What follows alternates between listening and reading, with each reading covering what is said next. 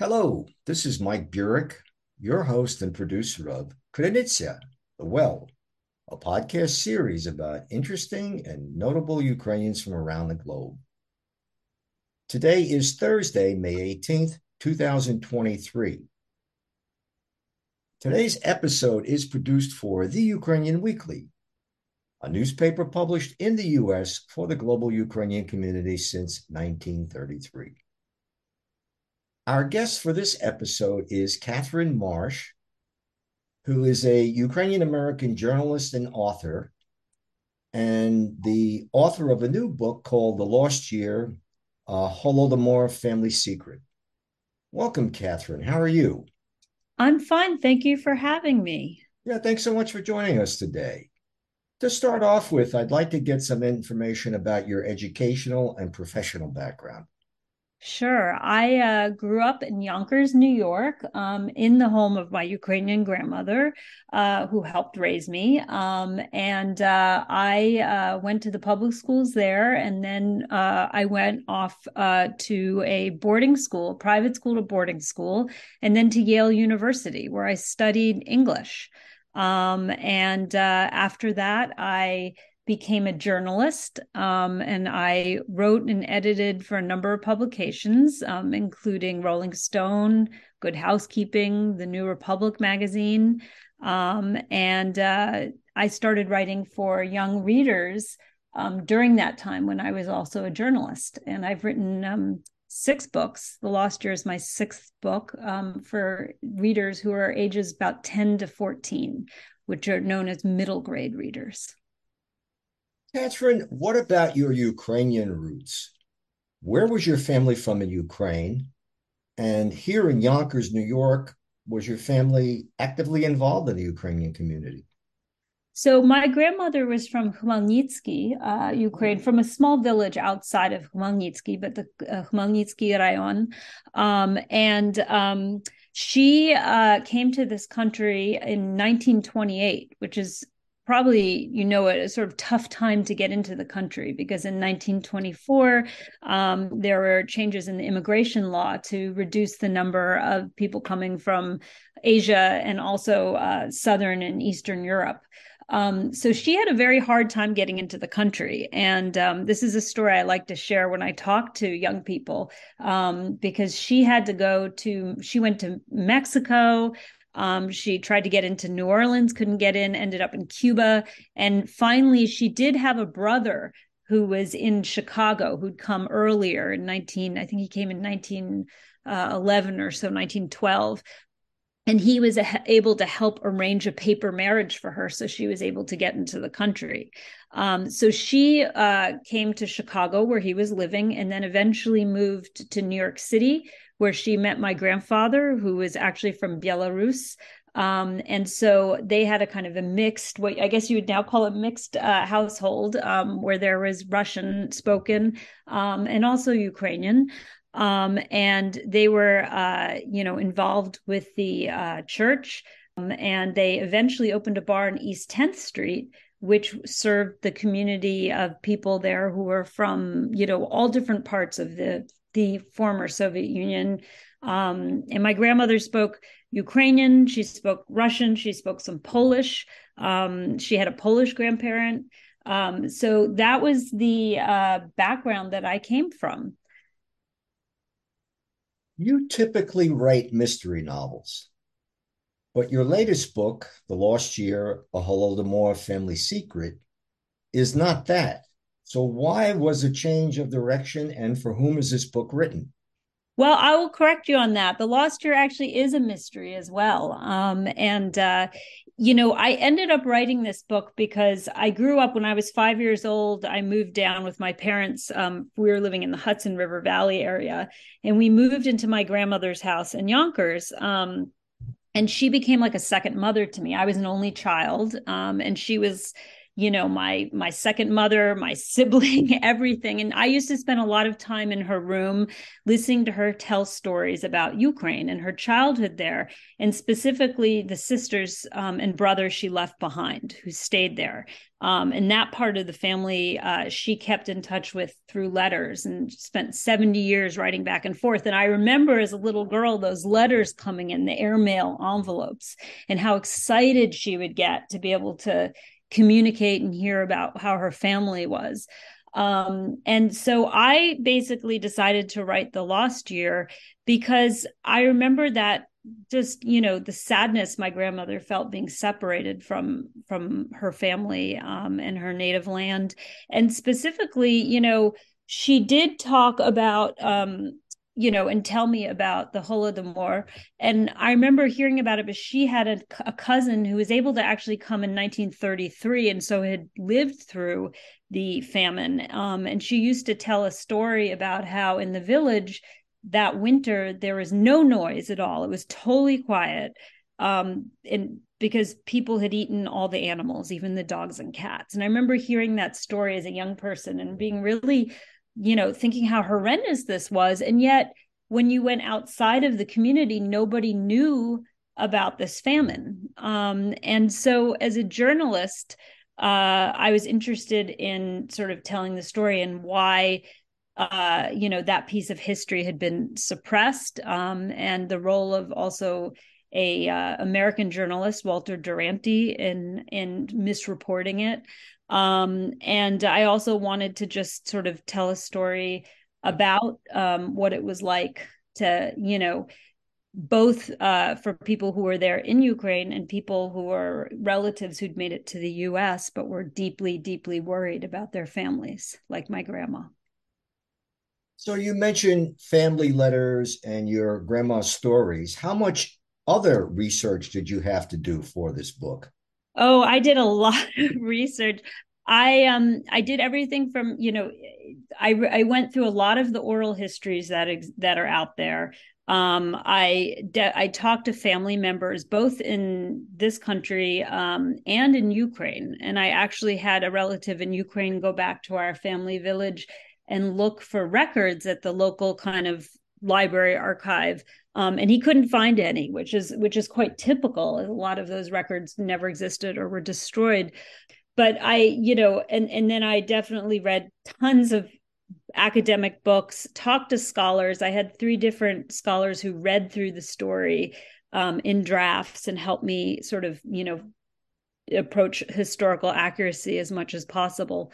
Um, so it was it was really, you know, a um, a book that was for me a labor of love because I wanted to tell this story and felt like it was something that and and I started the book I want to point out in 2019 um, so this was you know before the big invasion in February of 22 uh, Russia's invasion of Ukraine the the sort of really large attack so I was writing this story thinking that a lot of Americans wouldn't even know much about Ukraine, um, especially kids. Um, and uh, of course, when the book came out, um, that was not the case, unfortunately. Um, but this, I feel like this book gives some historical context for what's going on today. So, when was the book actually published? The book was published um, this past January, and I finished it. It was an interesting story because I was actually in copy edits um, in February of 22 um, and we had found i had really wanted an artist to do the cover who was ukrainian and we found a wonderful artist who is from kharkiv um, whose name was maria skliarova. And she was working on this um, and actually had to leave kharkiv um, and uh, you know move west. Um, and so she she actually did this cover in the midst of the war in a war zone. And i was able i had time to sort of do some some additions to my author's note, but the book was really finished, um, you know, by that point. So, but it's the story I think has become more and more relevant. Do you still have family in Ukraine? I do. I do have family in Ukraine. Yes. And are you uh, in contact with them? And I am. How have they been impacted by the Russia-Ukraine war? Oh boy. Well that that is that is a tough one and you know when I talk to young people and we talk about some of the historical parallels between 1932 33 and 2022 23 um, one of the ones that I always say that's the most personal to me is is the worry I feel about their situation. Um, you know, the same way I know my grandma worried about them uh, both during the Holodomor and then also during World War II.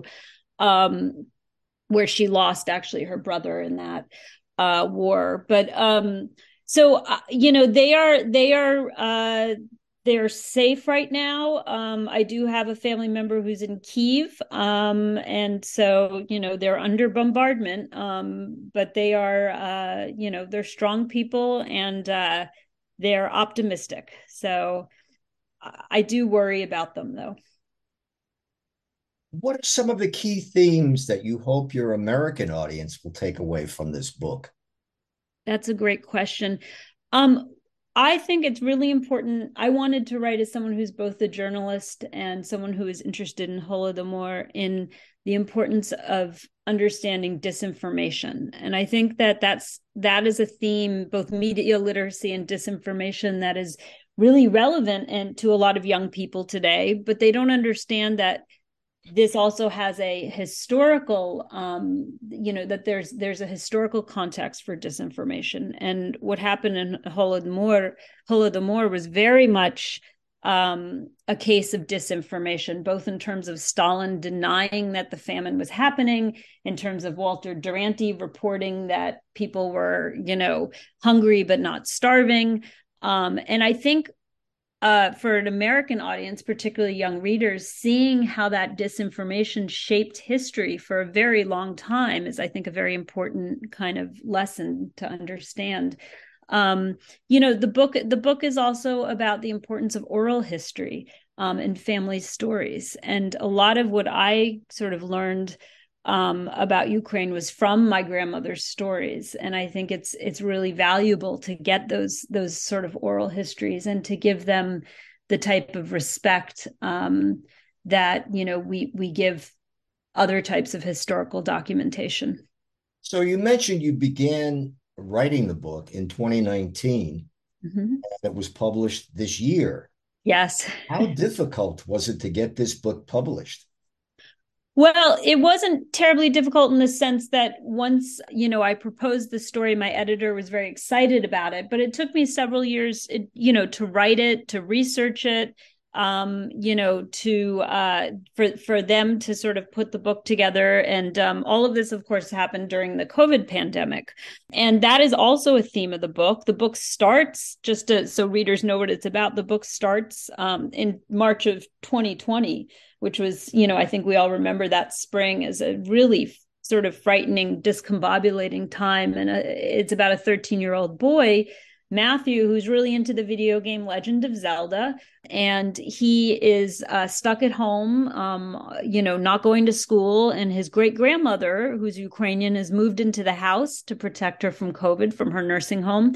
And he discovers a photo of her when she was his age and with another girl and he shows it to her and she bursts into tears and is very upset and he realizes that there's something about this photo um, that you know suggests that she's been keeping a secret. And that is the sort of story. Then we go back into the past into 1932 and 33 and we meet um, a family the lomachenko family and three cousins um, including one who is uh, in Kiev and is the daughter of a uh, Ukrainian couple, one who's in the countryside and has a more of a kulak background, and one who is growing up in East New York um, with a Ukrainian parent and a Belarusian parent, just like my mother did. So she spent her, part of her childhood in, in East New York, Brooklyn. So that is the story that I unfold. And it was hard to write. It was hard to write both emotionally, structurally, historically. Um, and uh, you know, and and so that is why it took three years. and do you think non Ukrainians are much more aware of Ukraine today as a result of the war? Oh, absolutely.